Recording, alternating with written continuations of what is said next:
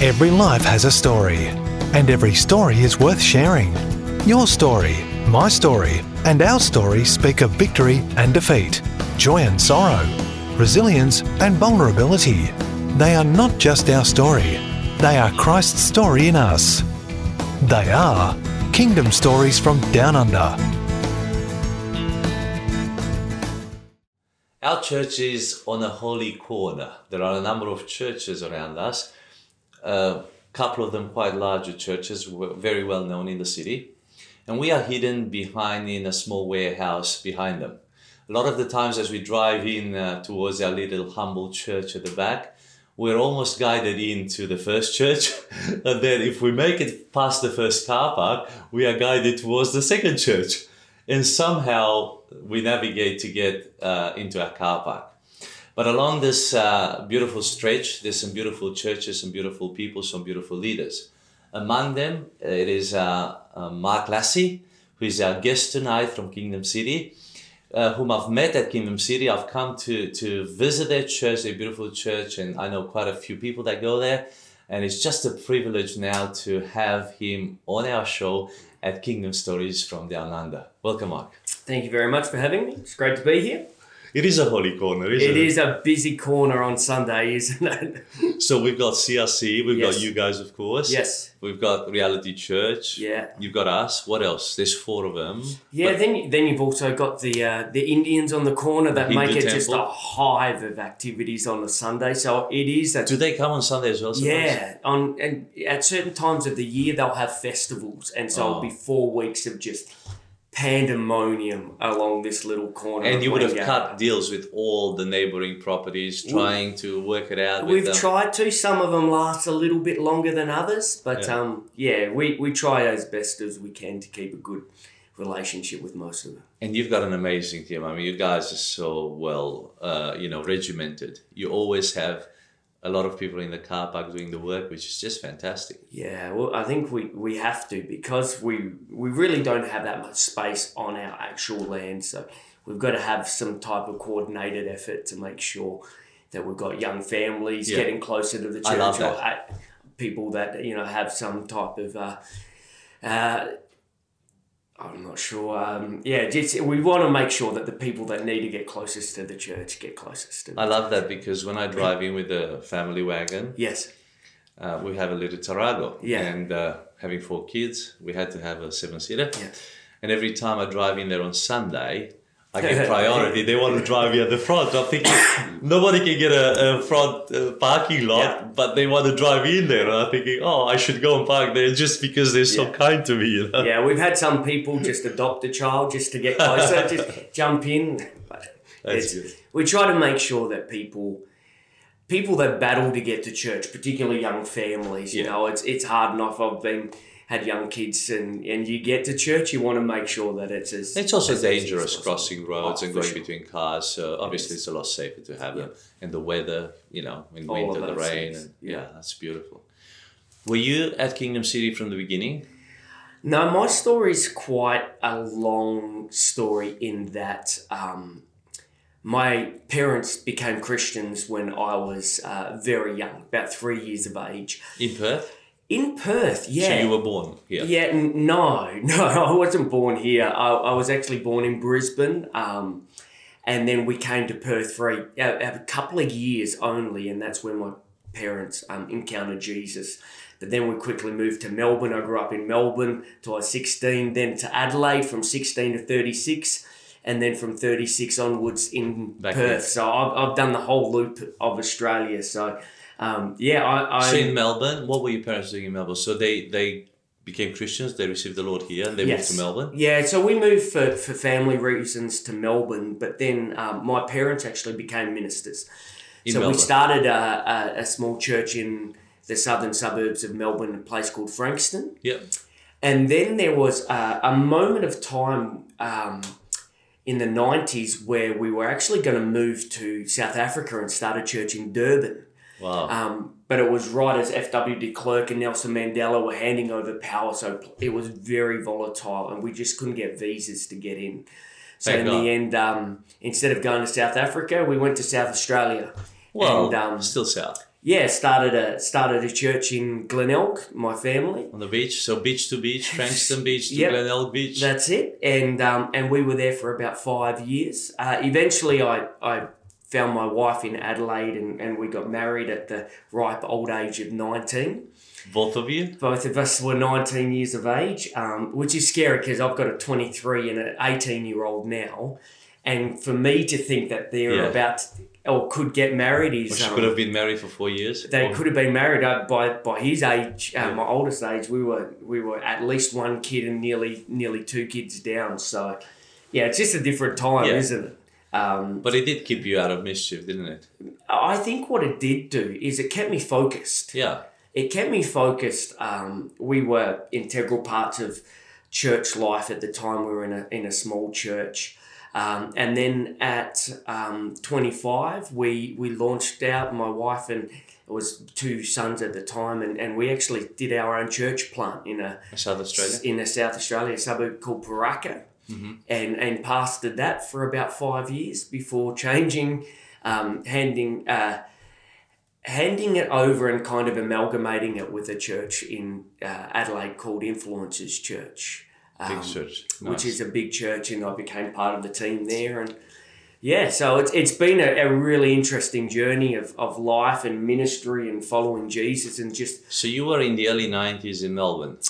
Yeah, early nineties in Melbourne. Yes. So I used to go to Frankston Beach Oh, did a few you? times. Yeah. I lived in Richmond. I lived right in town. Okay.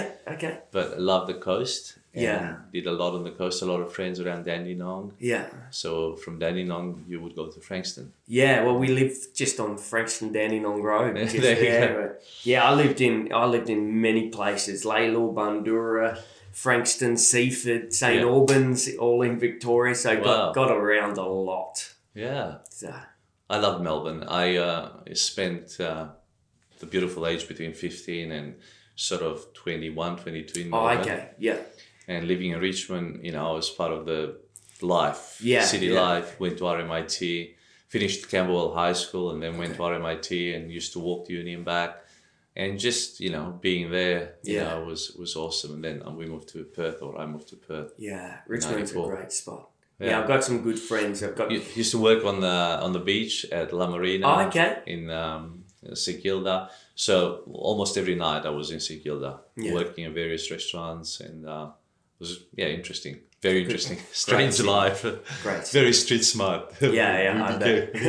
bet. Nothing much surprised you. You know, you had everything. You know, all all the you know all the prostitutes, all the pedophiles were there, all the drug addicts, everything. Man, that place. I mean, even on the back lane where the restaurants were, were you know, we'd find people sleeping next to trash cans. Yeah. We had to lock everything. You know, cars. It was Wow. pretty shocking. But that was the period. So Melbourne, and then uh, how was Melbourne for you? Yeah, Fun? I, I love Melbourne. I, I think every every Footy? person has a bit of a nostalgic attachment to where they grew up, and Sure. and really to this day, I kind of consider myself a an honorary Victorian. Yeah. Like for football, um, Yeah. you know, when it comes to state of origin and stuff like that, I would I would follow uh, follow Victoria. But funny enough, um, even though I was I grew up in in Melbourne, I've, I've always gone for West Coast Eagles. Wow. So That's I was, interesting. I was always the odd one out at school, um, but I just started enjoying football. Eagles were quite a new team, so I thought, oh, they're new to football. I'm And you had been football. here for a little. Yeah, I, I, started here. My dad followed the West Coast, so it was just kind of one of those things that I thought, oh, I, I like, I like the newness of, of the teams. Did you play footy when you were a kid? I love footy. Yeah, Yeah. footy was my, my it was my number one sport. Yeah, played for for a couple of teams in Frankston and schools, and went down to a school called Flinders, right down in Tyabb, which is right down the base of Mornington Peninsula. And yeah, I, I played football all my life. Awesome. Still do? Yeah.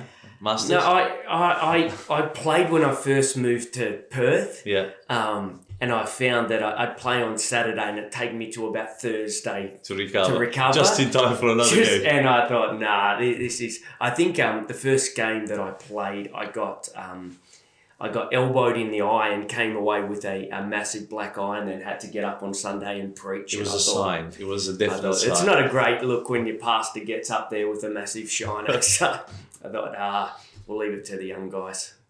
Did you go through a period where you backpedaled uh, in your teenage years, or not so much? Yeah, I, it, it was a very brief period. God was really kind in that as I was finishing high school and starting that kind of just thought process of what do I do? I, I don't want to just do what my parents told me to do. Yeah. I want to have my own expression. I want to be my own person.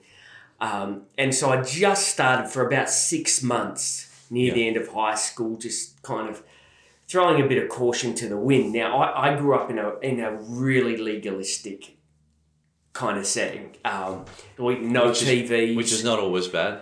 Yeah, which it wasn't bad in terms of protecting. Um, so we no TVs, no radios. Uh, you know, like just just Welcome very to my world. conservative. Yeah, and I'm sure you there's, there's a lot of us out there that you know that's that's how people experience God, Yeah. and so they wanted to provide that for for their kids. Um, yeah, I think that the problem is you, you're taking the ability for the children that choose. grow up in it to develop their own convictions. It's like you need to do this because we told you to. Yeah. And so I started to kind of want to develop my own convictions, Yeah. which even trying to develop your own convictions um, and forming your own thoughts and processes and, and questions Yeah. was just not done. Yeah. Um, and so I, I started that, but at the same time, the church that we we're at, um, there was a, a nice young lady called Kelly, and I knew she came from a, a, really rough background and was making, you know, God the, the center of her world. And so I, I knew, look, if I was to to have a have a relationship with Kelly, I had to choose. And so that really was was my protection is Yeah. um, hey, if I want to be uh, in a relationship with Kelly, I'm going to have to kind of choose of my own volition which direction. So yeah, that was that was about it. And So that was the motivation. yeah, a couple of years later, we were married. So Was it? Was she hard to get? it was interesting because it was. I think we both kind of started liking each other. Now the. The good thing and the bad thing is in, in a small church, there's not many options. You can't hide. so it's like we're about the same age. You like me, we like you. There's not much hiding. So I wouldn't say it was hard, but um, it was still, you know, it was still a bit of a dance, isn't Yeah. it? It's like who's going to admit that they like each other first, and um, yeah, but it was And how long did the courting go for? yeah, probably about two and a half years. Okay. So yeah, we It was a fair dance. yeah, it was a, it was a it's a reasonable dance. Yeah. Do you know what I mean? Like it wasn't. And your parents, they they were okay with it? Or? Yeah, they they were happy. Um, I think my parents' dream was just to find somebody that loves Jesus, number Yeah. one, and everything else is kind of secondary. So, What was your dad's strongest points? Um, um, my dad's strongest point was like he was he was a driven person in that he really wanted he wanted people to encounter God and he wanted them to to grow in their their understanding of who God was. Um, and so he was passionate about it. He was passionate about discipleship. He was passionate about growing the church. Um, and he did a really good job in in in protecting our family from a lot of things that we could have got distracted with. So Yeah.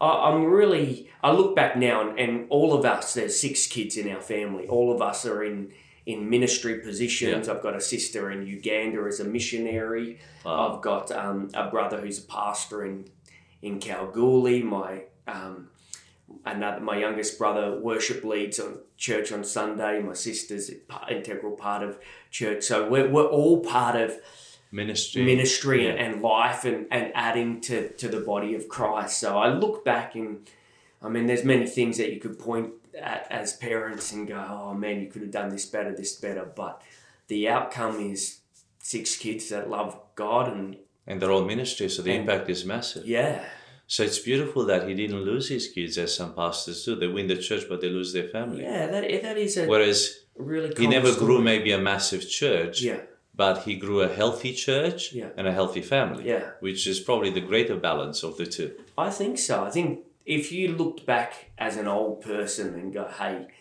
the sum total of my life is kids that love God," Yeah. I think you'd you'd be pretty happy with that if that was the, the only thing that you were able to achieve. I think that legacy on its own is, hey, we've got Massive. kids that make heaven their home. Is he still ministering? Is he still? Uh, He does a bit um, in terms of guest speaking and doing stuff around the place. So he, he still loves preaching. That's his, you know. I think that, that era of pastor just, they, they find a sense of, of value and they, they've got so much life experience I'd love so to. to. I'd, um, I'd love to get him on board one day. yeah, yeah, for sure. He'd love to do it. And your mum? What is she up to these days? Oh, my mum's all over the place. She, she's just, she's a ball of energy in that she just loves to Do you do take stuff. after her? Um, in in some ways, it- like she's she's a creative um, Force. Force, yeah. So she she doesn't like to be tied down. Every time you call her, she's she's at some craft group or something. she's um, uh, uh, rowing boats on the Swan River or up chopping down trees. She just she can't stand still. So she's she loves life and, and loves to be part of anything and everything. She, yeah, Wow. she you know the the young kids say FOMO. My mum's got FOMO. She hates missing out on anything. And as growing up, what do you what are you fond of her? What what are the memories that sort of uh, stay vivid and alive in you? Yeah, I With think mum. mum was was always entrepreneurial. So she always was trying. She was doing something, and she was great at roping us kids into doing it. So she had, you know, Enthusiasm. yeah, she had some type of business idea or plan. Or um, mum was very good at at bringing structure to our house Uh-huh. um, in a way that I've never seen before. Like by the time we got to school, we had the house. You know, we vacuumed, lunches made, bathrooms clean. Wow. We we grew up, and our our routine was. Um, a bit of Bible reading and prayer at seven o'clock in the morning. We'd read a, a proverb every single day and have a bit of devotion and, and prayer time before we get into our chores. And I just, I look at the, the structure and the discipline of doing that for six kids, and, and man, that's a that's a feat in itself. So But how powerful that is because those healthy habits, yeah, I mean, they just you don't- we probably don't realize how much they did in you. yeah, I, and. I think that's a, a huge part of, of why us as kids are, are where we are is Yeah. that the discipline and Yeah, the resilience. protection. and- You know, and, and I think as kids, sometimes you don't appreciate it like No. most of the disciplines that you Hmm. have. But um, as a as a pastor and as a as as a preacher and as a teacher, there's there's many things that I, I learned from yeah, from those years. beautiful. And um, where did you get married? In in the in the church, in the same church? Yeah, so my dad married us. Um, yeah, we, we got married uh, in, a, in a little church in, in the, the, the foothills of Adelaide Beautiful. on a Saturday. Hahndorf. No, in um, I think it's uh, Bell, Bellevue Heights, which is just uh, under Flagstaff Hill. Nice. So yeah, it was it was a great great time. It was a great time. Um, I mean the the thing I love and miss about being part of uh, that small community church is just you know everybody. Yeah. Everybody knows you. Um, you know, like most things, there's good things and bad things, but the fact that you grew up with such a tight knit community is is a great thing. Beautiful, beautiful. And then uh, you moved to Adelaide and started your own journey. Or Yeah. you were in Adelaide, but you started a church in Adelaide. Yeah. Okay, so your dad's pastoring a church, and you Yeah. began a new ministry yourself with your Uh, wife. so what happened is we just got married. Um, my dad and my mum moved to Kalgoorlie to take a church Okay. over here. We stayed in that church, and um, over the course of a few years, we end up serving in a in a local church there, and worship led and become part of it, and kind of did my apprenticeship as a, as a pastor there. Did you do studies as well in in ministry? N- not in that in that denomination. It was kind of a, a more of a hands-on. Um, I did my studies a bit later on. Uh, went to uni and then um, started my own church when I was twenty six. Okay. So what what part. What denomination were your parents part of? Oh, it's called the Potter's House. Okay, yeah. Okay, and then uh, when you started your own church, was it a? Yeah, that was a Potter's House. Oh, that was a Potter's Yeah, house. Yeah, so the, the Potter's House um, has a real vision for discipleship and church Yeah. planting. Yeah. So pretty much, it, the, the the idea is they they raise up Leaders, men and their wives and just say, hey, let, we're going to equip you for you know the next three or four years and And then release. and send you out. And um, some sink, some swim, yeah, some some work, and um, yeah, we we I have a good friend. I don't know if you ever met him, Marius Chrisan. yes, I know Marius. He In- he he planted a church in Ipswich out of Potter's house. Yeah, in fact, I think we got sent out at the same conference. Wow. Yeah, I, I, I'm not sure when that was. It must have been 15 years ago. And this was a Beechboro, right? Yeah. I was there. Oh, were you? I was there in church. I came. He was my 2IC. No way. He was he he was going to take over the youth leadership of my church, and Yes. then he left and went Yeah. to Potter's house, Yeah. which so I didn't mind in a sense because I knew his uh, he was going to be limited in, Okay. in the church. Yeah. Again, ethnic church. Yeah, yeah. A little bit legalistic. Yeah. Great church, but l- limiting for his potential Yeah. and for our potential, the generation, the new generation's potential. Yeah. So then he went, got equipped at Potter's house, Yeah. and I know he was released. He went to Ipswich. Yeah. I actually visited him there as well Wow. and encouraged him and built him up. And Lydia, I know them. Yeah, so Yeah. So, so we got launched into our ministry to start our churches. Same with a, another guy called Chris Mearns, okay. um, who started at Joondalup. So, Wow, yeah, small world. it's a small world, isn't it? Yeah. Wonderful. And you were sent back to Adelaide. Yeah, so what would happen is on we would all come from all over the country and would end up at the, the Beach Beechboro congregation where they would host the conference and then on the Friday night they would say going into Ipswich, Yeah. going into Yeah. Paraka, Adelaide, Mark and Kelly Lassie and so then we would start our journey. So Wonderful. yeah. All dressed up in suits and ties. And Yeah. back in the Mate, days. we, we, we, we look like JWs. Yeah, all, We all did, in Mormons. Sunday best. But it worked for that era. It actually worked. yeah, it was good. And look, I think uh, to raise up leaders is wonderful. Yeah. For general lay people, probably a bit uh, too too Now- tight. Yeah. But Uh, I think I- for leaders, wonderful Yeah, and I think that's because you, you have the structure, you've got the and structure. then you can embrace. It keeps the liberty. Yeah, and it keeps young men focused. Yeah. Um, and that's for a lot of Well, there's a system. There's a path. Yeah, it- it's very goal orientated. Um, there's a sense of hey, if you're a man, this is what you're called to do. We'll Yeah. make the decisions. We'll send you off and get it done. Um, yeah, I think the unfortunate thing is from that era, I think I would be the only person still in the ministry. Yeah, it's interesting because uh, my Marius did come back, Yes. and uh, I have asked him to to come and partner with us, Yeah. and he said, "No, I don't want to do ministry. I, Yeah. I'm happy. Like I'm going to. I think they're going to C three in Joondalup, Okay. if I'm not wrong, uh, in Hepburn Heights, at uh, where John Finkel used to be. And um, but he said, no, I'm I'm going to the marketplace, Yeah. and uh, Yeah, he's uh, doing very well from what I hear. yeah, he runs a plumbing maintenance, uh, roof plumbing maintenance business. In fact, he services our factory as well. Oh, really? Yes, Fantastic. Yeah. no, he's doing really well. He was always he was an entrepreneur. He's a hardworking young man. Again, he got married early. Um, We all did. Three children and uh, just you know thriving and wonderful, wonderful leader. Yeah. Massive potential, massive potential.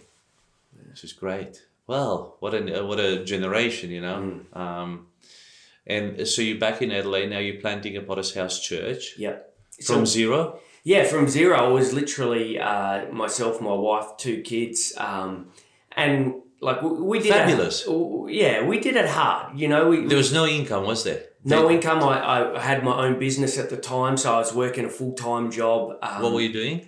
I had a building company at the time, and then we we uh, went into franchises. Got had a Wendy's franchise, um, and so that was supplementing. So you you're a licensed builder, or you were doing carpentry work? Or? I was doing drafting, and then I had um, contractors doing building and stuff like that. Wonderful. So, yeah, and I- Wendy's ice cream. Yeah, Wendy's ice cream. So we had a franchise in one of the shopping centres. Nice. Um, and Good then, ministry platform. Yeah, it, I, I love the I love the duplicity of having having marketplace experience and and I did that for most of my ministry life. Yeah, Um, same here. I'm still doing it now. Yeah, and so I, I love the the relatability of that. Um, and then I so we started and, and we'd set up every Sunday in a, in the university in Mawson Lakes, and we'd set up and pull down and set up and pull down and Oh, wait for people to come, and then you know see if they're coming. And and I think um, it was interesting because we did a big outreach and plan, but in our university, it's probably a bit like this corner. I think there was four churches Wow. just launched in that type of thing. So we would do all the groundwork, and I'm sure that everybody went to some other church because they weren't coming to us. Um, but we grew over the next probably um, three or four years, and, and we had about 40 or 50 people. And in, in terms of the, the denomination we were with, that that's really good. And Yeah. it was a healthy, had a bunch of young families. And you were discipling people. It wasn't just Sunday people. You were Yeah. actually spending time with these guys. Yeah, well, I that's that's all we had, you know. Yeah. So you you needed to disciple people because you needed you needed practically for the Sure. church to run. So there's you know there's no there's no room for spectators You when can't you've got hide, forty you or can't do fifty anything, people. no. You need somebody pushing the buttons, somebody playing the drums, looking Yeah. after the kids. So yeah, it was it was a it was a really I'd say it was a hard time, but it was an enjoyable time as well. And I often say when you start these journeys, one of the greatest gifts that God gives you is the, this beautiful gift of ignorance. Yeah. You don't know what you don't know. So it's just like, would I do it again? Probably not. But was time. I happy to do it? Yeah, let's let's just get into it. So we we did that for four years. Mm-hmm. Um, and then after about four years, I, I just felt something shifting in, in my spirit. And it was really kind of, I think, growing up in, in that denomination and, and seeing the world very, very black and white. So dad was part of Potter's house as well? Or no? Yeah, Dad was part of Potter's House. Okay. So yeah, that was that was the experience that Yeah. I'd had all Yeah. my life from three years of age. So that felt natural. Natural. Yeah, that the, That was Christianity for you. That was Christianity, and and we knew that you know from a lot of external um, Christians that we were perceived as you know a, a bit on the, Cultish. the yeah the, the cutting edge and Yeah. and hyper legalistic, but you know when you don't know anything else, It was working. It saved you. It saved Yeah. your family. Oh, well, it, it's interesting when you say it was working. I, I think, I I think you, working is relative, Yeah. and depending on who you ask, and Sure. you know, like if I ran down the the road and I said I, I'm a fast runner, you might go yes until you see Usain Bolt. That's Do you know what I mean? It's Yeah. it's relative, and I think that's for me one of the things that I realised is is while it's it's good to say it's working. Um, was there more? Uh, yeah. Did It was limiting. it, it was limiting. That's what I. Uh, that's what I generally said, and that's what I Yeah. said before. You know, I think they're great, but they're limiting. And so I I had a revelation of of God in that I I realized more than anything. It's not that I, I don't like to use they were right, we were wrong, we were right, they were Yes. wrong. I, think the best way to put it is we're incomplete. Yeah. Are you willing to admit you're incomplete? Big question. Is the big question. yeah. And I think that was the, the issue. It's like we're But incomplete. how do you get that awareness I think God has to show you it. Yeah. Um, because if you, as soon as you say inc- it's incomplete, um, you, You have to do something about it. You have to do something about it, and it's either increases fear or increases faith. And so, for a lot of So people, you got to still question. You've got to. you've got to question. Yeah, I, I and if you don't question, that's when, when the problems. That's when you fit in that mold. Yeah, and I think um, for me, I, I was happy most of my life with the with the safety of the black and whiteness. But all of a sudden, when you Yeah, it offers boundaries and it's safe. It's safe. It's safe. Safe for the family, safe for your children, safe for you. Yeah. But when you you become a leader and when you become a pastor and now you have to Enforce. enforce, that's when all of a sudden the weight of it was like, I actually don't have a conviction about some of this stuff. I could live within those boundaries, but for me to But enforce yeah, them. and so I never, I, I just didn't have the confidence. Yeah. I didn't have the confidence to think, I, I'm going to come when people have, and so, you know, there was a couple, I'll use an example, a couple had a TV. Yeah. And so for me, it was like, you're not allowed to have a TV if you're in ministry. Yeah. You're not allowed to have a TV. And, and it's funny because I, I think how legalism often works, it, it works in the nuances of language. So it's not that having a TV was sinful, No. but the first thing that you did when you backslid was got a TV. It's a, it was a form of rebellion. It Yeah, a- and so it's it's the passive face. aggressive Yeah. way of, you know, condemning a behavior without saying, "Hey, we're not condemning it." So it's like we're washing our hands clean. So, but if it sits badly on you, or if it sits on you, hey, that's your call. But we'll just make your world smaller. And so I remember having this conversation with somebody that you know in the process of discipleship, we're like, "All right, we'd love for you to lead a small group." But one of the things that we're going to have to talk about is switch off or get rid of eliminate. Yeah, and they're like, but we don't feel it's an issue. We don't watch it that much. And then uh, you know, I went, but you have like part of me is just like, I'm you just have telling you, this is the thing now. and and then it was like, but I'm the pastor. Yeah, you have to do what I. Tell you. And I remember that conversation and going, I don't think that cuts it. I don't, I don't think I can come up with any theological Backing. backing for it. I can I can Make you know, it. stretch some bows and you know, come up with something that might sound. But I've actually got a scripture, but I won't say it on camera because then people will use it. I'll show it to you afterwards. um, yeah, and I I think it's one of those things that you go, wait a minute, you know, drinking's another thing, um, and there's all these these things that are, you could say they're not wise, yeah. um, or there's a better way. Yeah. But when you're trying to enforce a standard As a law. as a law on it, um, I just never felt comfortable, and so I, I started questioning in my own spirit and saying, "All right, God, why why do I have an issue?" And I think the the turning point for me was First Corinthians eight. You know, Paul's writing to the Corinthian church, and he starts talking about the food offered to idols Yeah.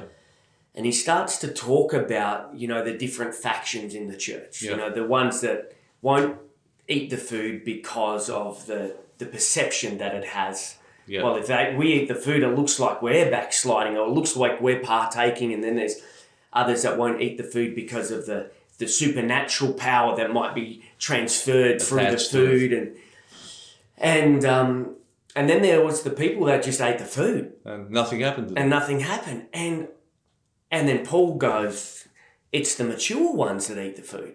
Mm. And I was like, "What? I I, I thought the It's the other way around. were the I thought the mature ones would be no." I- And of course, Paul qualifies it. Goes, but if you know me exercising my freedoms would cause a brother to stumble, then hey, I'll back take off. my freedoms. Yeah. I'd rather keep. Yeah. And I realised most of our rules and regulations was to keep people fearful and immature. Mm.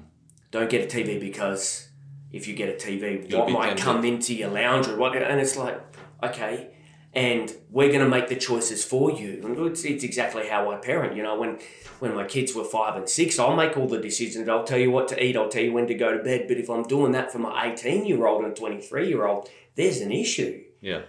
And so what I realized is there was some behavioral things that while they weren't bad, they were incomplete. Correct. And they were providing a platform to keep people fearful and immature. And I realized I I just didn't want to be that pastor. Mm. I, I didn't I didn't want to be that person. I didn't want to be fearful and I didn't want to be immature.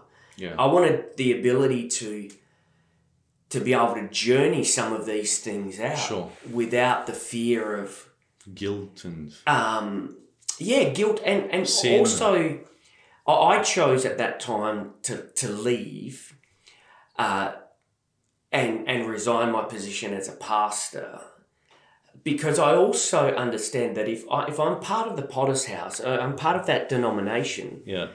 my my choices to do things that don't align Yeah. um, are uh, are really not there. Because I, I think ultimately, when, when you're part of something, Yeah. um, your choice to become part of it, God's God. I think God cares more about unity than you going on your own journey. Of course.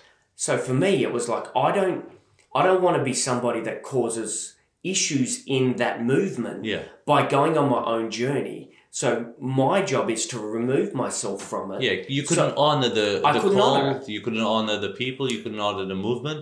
and I didn't I didn't want to cause issues, and I, I think people have asked me about that, and I said, uh, and to this day, it's it's a deeply personal journey Yeah. that I went on, and even people that I know, and my brother's still part of that movement. Um, you know, I celebrate him, talk to him about church all the time. But what I don't do is I don't share my journey with him No.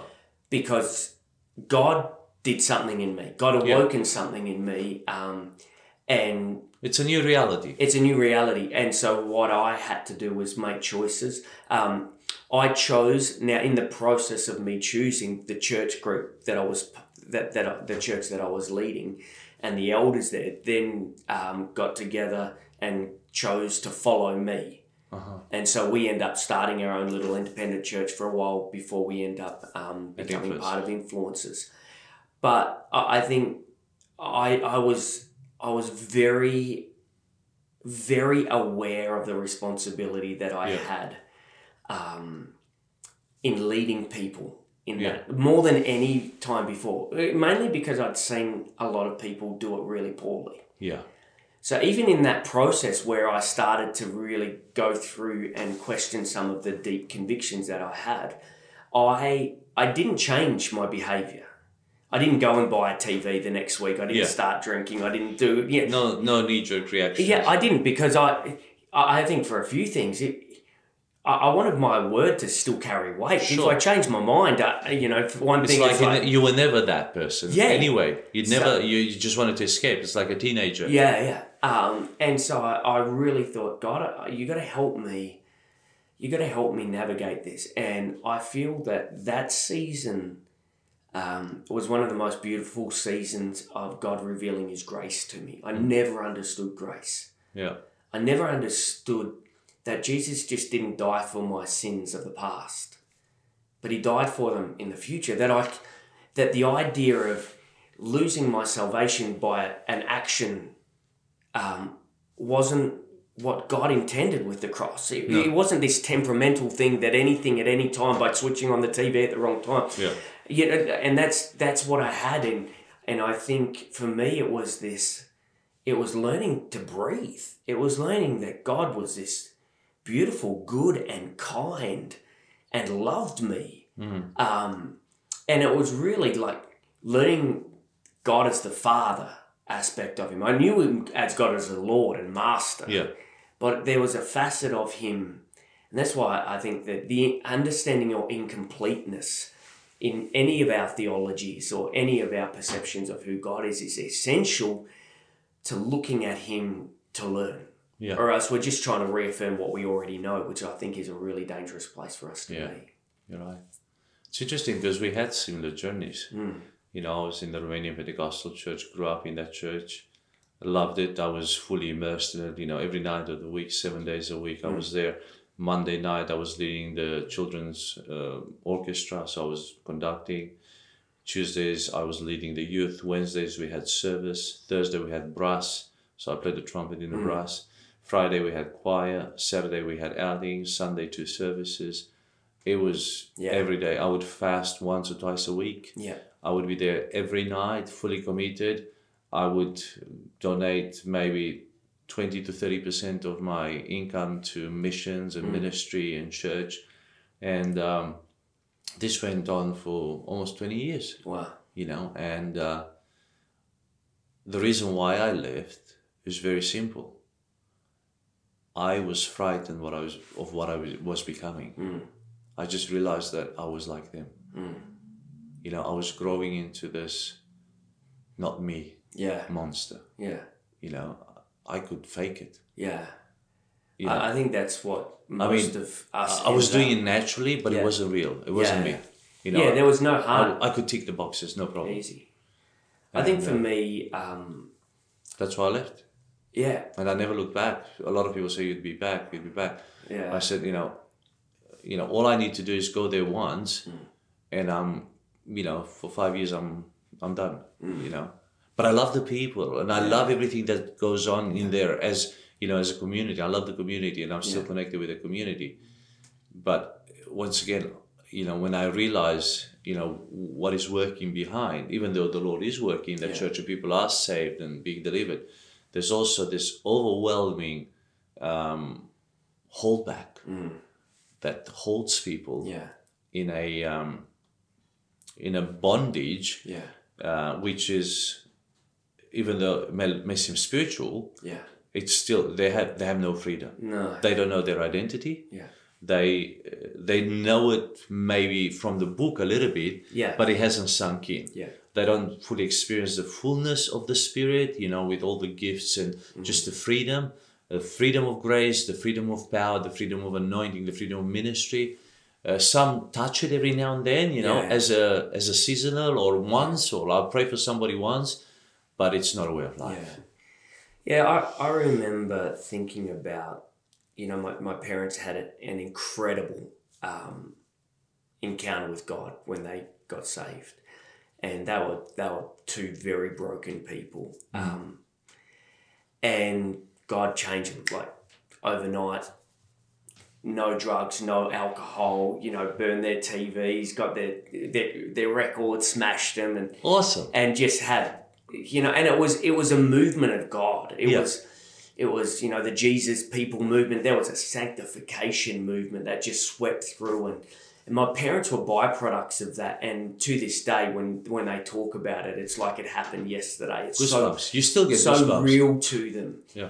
um, but as the time went by, I, I remember as I as I was in that church that, that happened probably early eighties, and you know it moved, and, and that denomination and many others just had amazing revival through the Yeah. eighties and and nineties, and then I feel like something began to shift, and I remember watching it and thinking, what's what's going on here? And as I as I began to pastor myself, I realized um, for my parents, when God showed up, there was this amazing encounter. And they, they, they did something as a response to it. They, they, they got rid of things that they felt represented their old life. Hmm. So they got rid of their drugs and their alcohol. They got rid of their music and their Yeah. TVs. They stopped going to cinemas and listening to FM radios. Some of them quit jobs. Some of them changed jobs. Some of them cut off friendships. And then comes my generation. and instead of transferring what happened, they, they did something really subtle. They, they said, when God showed up, what we did is we did X and we did Yeah. Y, we got rid of this and we did that and we started this. So for you to get God to show up, You to you've got this. to do this. And what was lost was you did it as a response to God. You You're trying to, do get it me to do it to manipulate God. to get God on my side. So so it's rather than being led, we're trying to lead, and it's the dryness of it. Yeah. And so I remember we we did we had all the form but no power, and so you you'd see, and I see ultimately I think mm, so many denominations and movements of God lose it in that transition. Yeah. And what happens is the older patriarchs in those movements um, feel like power is getting slipped. They become more and more legalistic to put, you know, the same songs in the same style and the same things. And you see it in different church. And I, I see it really in, in ethnic based churches. You know, Yeah. it's like when God The showed form. up, we did this. We had the power. We had It only works in that form. and yet for the next generation they're like, Means this nothing. is dead Yeah. and so what what is replaced what, what replaces holy ghost power is nostalgia Yeah. And so you have songs that we sung like if, if you go to some of these movements they're singing the same songs that that we sang in the 80s Yeah.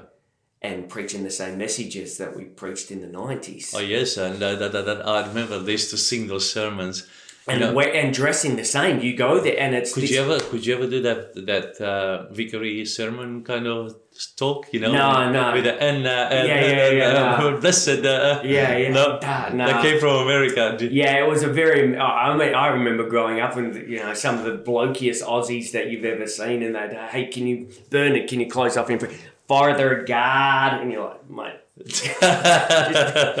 But um, I, I think for me, it was I just want God, yeah, and if if God asks me to give up something, I, man, it's not an issue.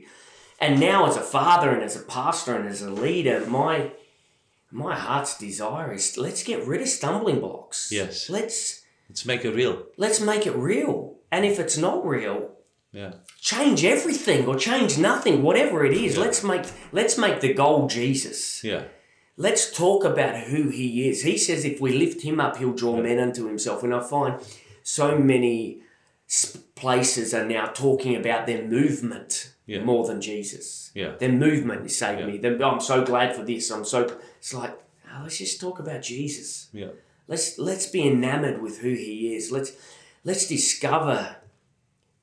Just you know, that, that pre- preach a message last Sunday, um, and it was simply entitled "Jesus is way better than you think." That's right. and and it is like the more you the more you know the more you should realize you don't know That's not right. the more you know the more it confirms what we already knew No, you're right. It drives. It draws you nearer. Mm. So um, you moved back to Perth, yep and that's when you joined Kingdom City, or you had another journey with. yeah so? I, I went from um I, I went from the influencers, inf- I went to influencers I was there for about six years or you worked with them, yeah so I was I was on staff there and that's that's a charismatic church. yeah yeah I mean that's that's A one new of breed. the founding Pentecostal churches in the nation So you were totally free there. You had a new level of uh, yeah freedom. I think with any with like it Were you filled with the Holy Ghost uh, in in the in the Potter's house? Proper? Yeah, yeah. Okay. Uh, Were you operating in the Spirit or not so much?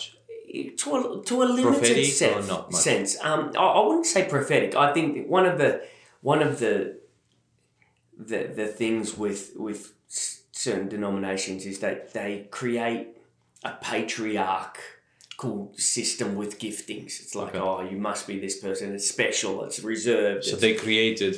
Yeah. Uh, uh, almost a job description or a level they had to attain exactly. before you could, and um, you could uh, say, "Thus says the Lord," that that and exactly, and that was always thus saith the Lord, and of course, you, and you had to be over fifty to do that. Yeah, you sure. had to have grey hair, bald head, or a mustache. Yeah. You know, like every now and then a, a lady would do it, and it would be. but she had a head cover. Or she. No, we didn't have the head covers, but Oh, it was. It out. was. It was definitely a.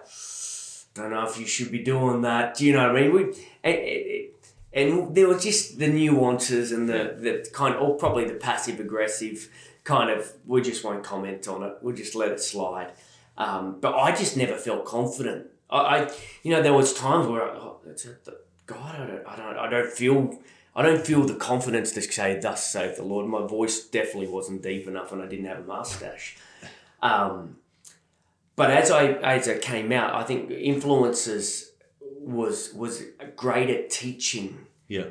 about the gifts. Um, and there were some great pastors, Pastor Ashley Evans, Brad Bonholm, um, uh, Greg Johnson, people, and I went to college there as well, and and just had an, a little bit more of an understanding. So it was the same as Paradise Church, kind of. thing? yeah, Paradise became influencers when I was Oh, there. okay. Oh, okay. Um, yeah, so same So, church, sorry. just, just a name change. Yeah. Yeah. So I was familiar with Paradise, Okay. but not so much. Yeah, so I think Paradise got changed to influencers. Yeah, about other ten around? years ago. Okay. All right. Um, so it's the same. Ashley Yeah. Evans just changed the name. That's Okay. it.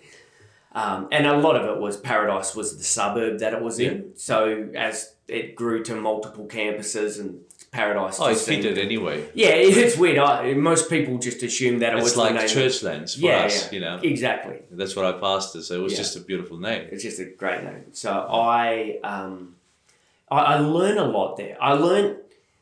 I, I think um, we the, the the denomination that we had was very isolated, and the way that it isolated was making everybody else um, either lukewarm at best, hypocrites at worst, um, and presented them. The reason why their churches are growing is because they're diluting the scripture. They're not preaching the Yeah. full truth, which made you us, you know, as, as small, you know, and you had many scriptures to back it up. Wide is the road, narrow, and you know, uh, we're the remnant, and all this kind of language. And and so going there, all of a sudden, I realized, man, these people are passionate about souls.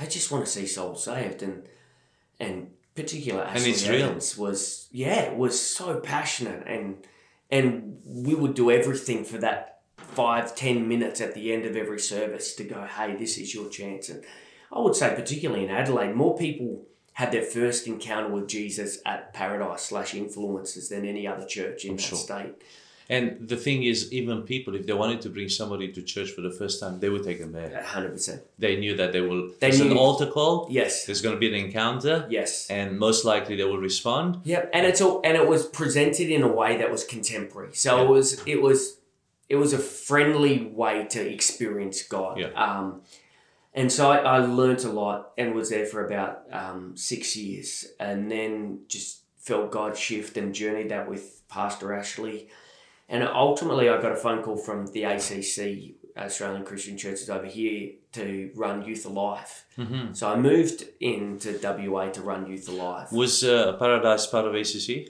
Yes. Okay. Yeah, so um, the the Evans family uh, were they ran they were superintendent or Oh, for national ACC South Australia. for for, uh, for national. Oh, okay. Um, so A- Andrew Evans was the national president before Brian Houston, so it was it was part of their DNA.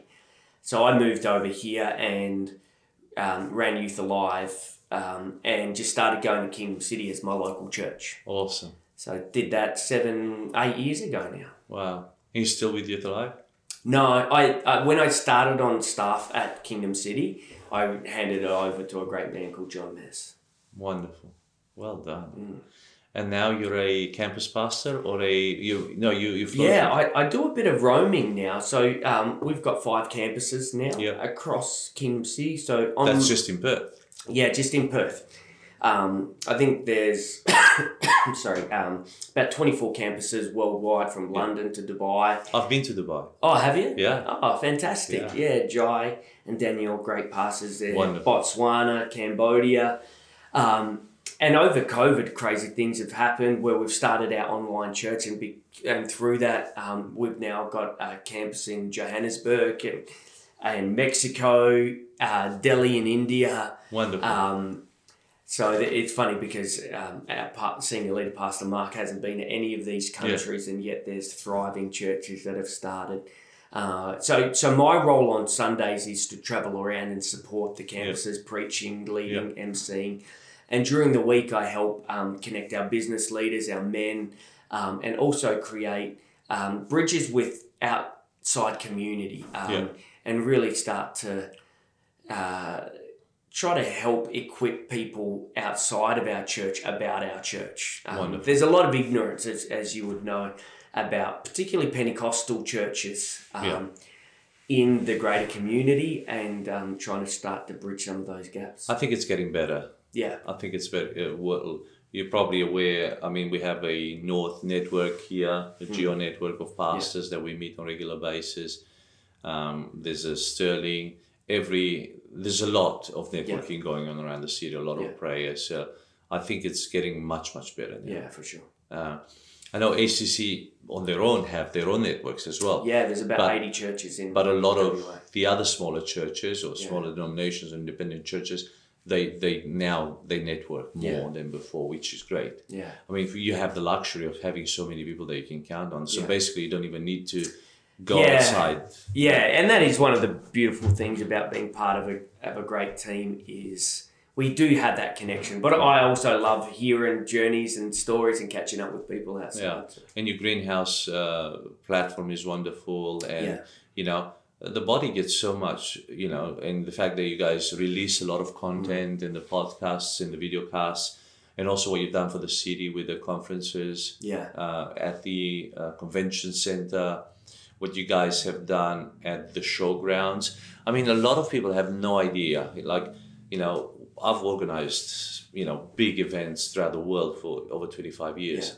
And I know what it takes to organize these and just to get the favor to be able to be present there.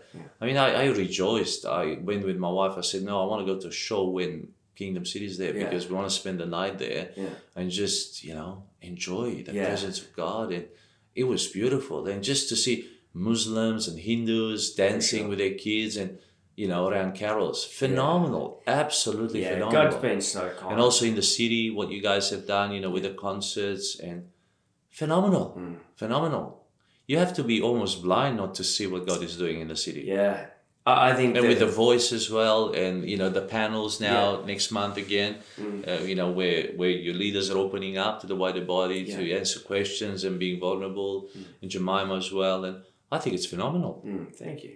yeah, no, you guys are doing a great job. We don't look up to you as we have to be there. No, we cheer you on. Thank Just know that we want to have a strong church in the city. We need strong churches, Yeah. and you need little churches in the suburb Yeah. in the suburbs as well. For sure. Uh, and I love ACC is planning another church in um, Warwick. Warwick. Yeah, the Disciple Church. Or, Yeah, yeah. uh, and I saw that as well. And I'm, you know, it's only like 10 k's from where I am or 7 k's from where we are in Alamara now.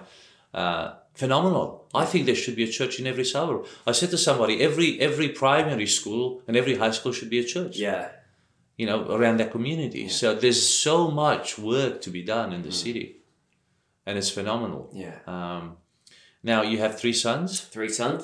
Phenomenal. Yeah, 23, 18, and 13. Wow. So, yeah, it's a fun household. I, I love having sons. I don't know what I'd do with, with daughters, but there's always some basketball. I've got one game. son and three girls. Oh, really? Three daughters. So, Yeah. and he's upset. Oh, is he? He wants. He wants. He wants he wants another. How old are yours? um, seven, five, and three, and baby. Okay. We Oh, just had wow. a baby. Yeah. Congratulations. I'm probably older than you, and I have a baby. I, I'm glad. I'm glad I passed the baby season. yeah. So uh, yeah, uh, he he cried when he found out that the It was last one was going to be a girl. We couldn't console him. It was just comfort him. You know, it was difficult. Yeah. but it is beautiful. Yeah. What's the legacy? What what would you like to leave your kids and uh, you know grandkids? I think. I think. For them to have an understanding, I think one of the things that I've been really pondering on lately is what does it mean to have a real relationship with God that lasts into your 70s, 80s, 90s for the rest of your life? And of course, for, for us that grew up in different seasons of church and different seasons, um, my heart breaks for all those people that we used to do church with And they dropped out. started so well, so passionate, so driven. Um, and I see them either indifferent at best to God, resentful at worst. And I think, wh- why? What, what, What's missing? what was, what was missing? yeah, what was the what was the thing that caused them to walk away and not come back? And I think that that it's one thing to walk away from organized religion or a church. Absolutely. But the the problem that we have is church, organized religion and God for most of these people are so intrinsically connected. And what that makes for me really realize and the weight of is how do I present God? What what's my God filter to these people that are listening? Is it God wants more from you? God's demands. Do I do I do I put the put do I put the weight of their relationship with God on them? Do they walk away feeling tired from their relationship with God? Do do they walk away feeling released if they walk away from church? Because I, I think it, it's one thing when we talk about discipleship um, to put the weight on us, Yeah. you know, you, the disciplines. Yeah. But the disciplines without the passion are dry. And I've seen the byproduct of that. And so I think about the legacy that I want to leave behind, whether it's in my family or with people at church. Um, and, I, and it's simple. I, I want people to know God's good. Mm-hmm. It- it- God, goodness is who He is. Yeah. Kindness is what He does. Yeah. And I think people know that God's good, but often they don't feel or experience His kindness. Sure. And if you don't get people to see that, or, or often, I think, no, I'll rephrase that. We all experience His kindness, but we don't often credit Him for it. Yes. So it's a bit like, you know, Entitlement in a it's a bit like a teenager. You know, you parents never do anything for me. Yeah. And as parents, you could go, sit down, I'll young give you a, a list. But it, I feel like our job as as pastors should be let's let's talk about that connection. Yeah. Um, you know, I, I love that when when Moses says to God, "Show me your glory on, on Mount Sinai," Yeah. and and God's response is, "I'll stay there. I'll let my goodness pass by you." Yeah. And I feel like that's that's a picture of God. It's like God, show me how amazing you are, and He's like, "Yeah, I'll show you how good I am." Yeah. And I feel like if we can impart that, even when people walk away from God Yeah. or walk away from organized religion, there'll be this, oh, God's so good. I, I, I'd be, I'd be silly not to go back. Yeah.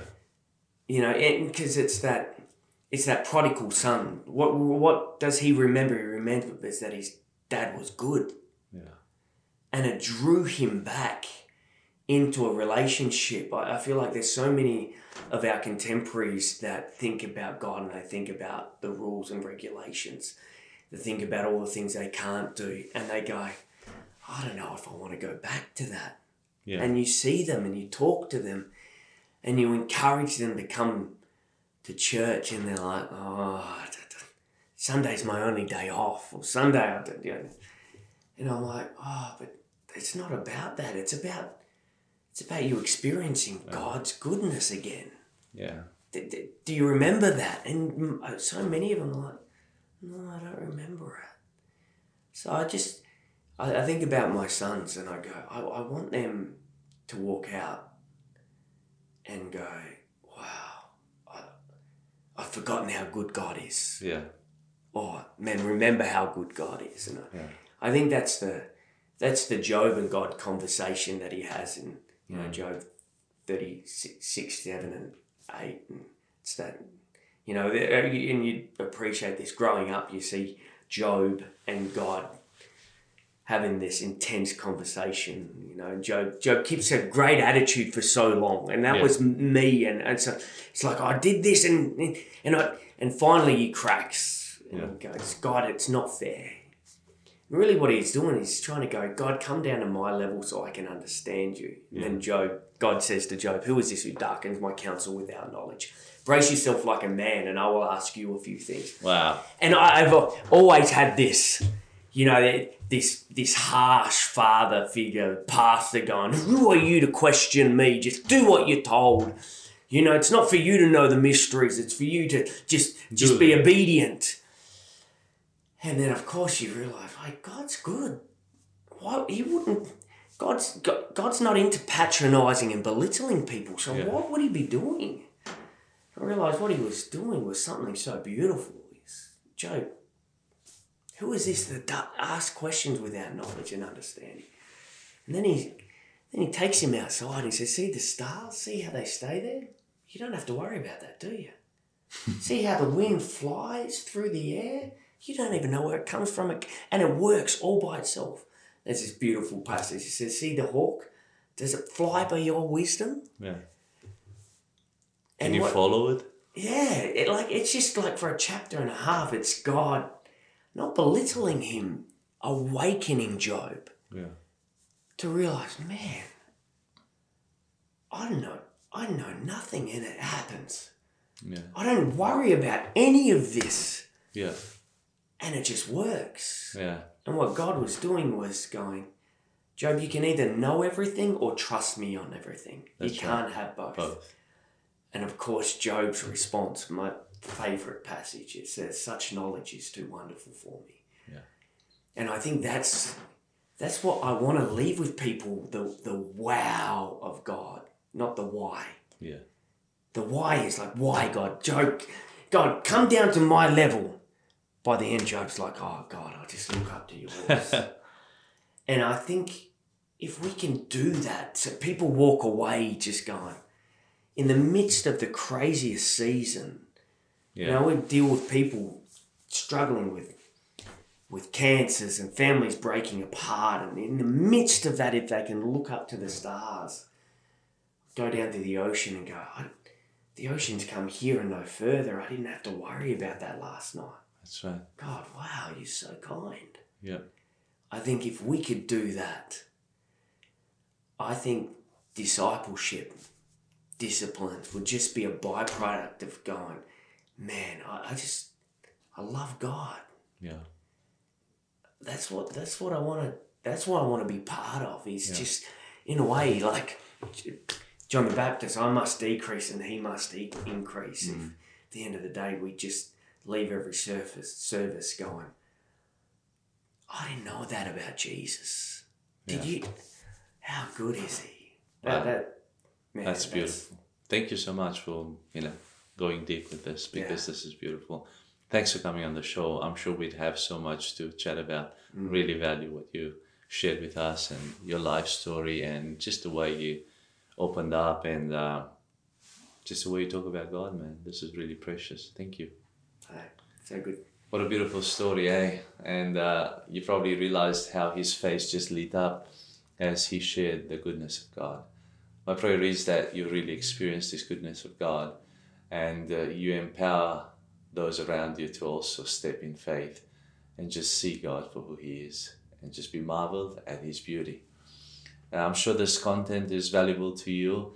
And if that is the case, we'd love it if you could share it with other people so others can be blessed by this and benefit from this.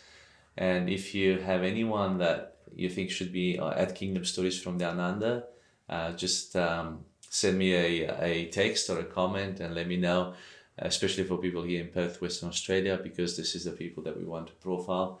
We thank you for journeying with us. Share this content, subscribe to our channel, both on YouTube, podcasts, Apple Podcasts, wherever you consume this content. We look forward to seeing you next time. Take care. Thank you for joining us on Kingdom Stories from Down Under. We'd love it if you would subscribe, rate, and share these stories with your wider community. And remember, every story is worth sharing, including yours.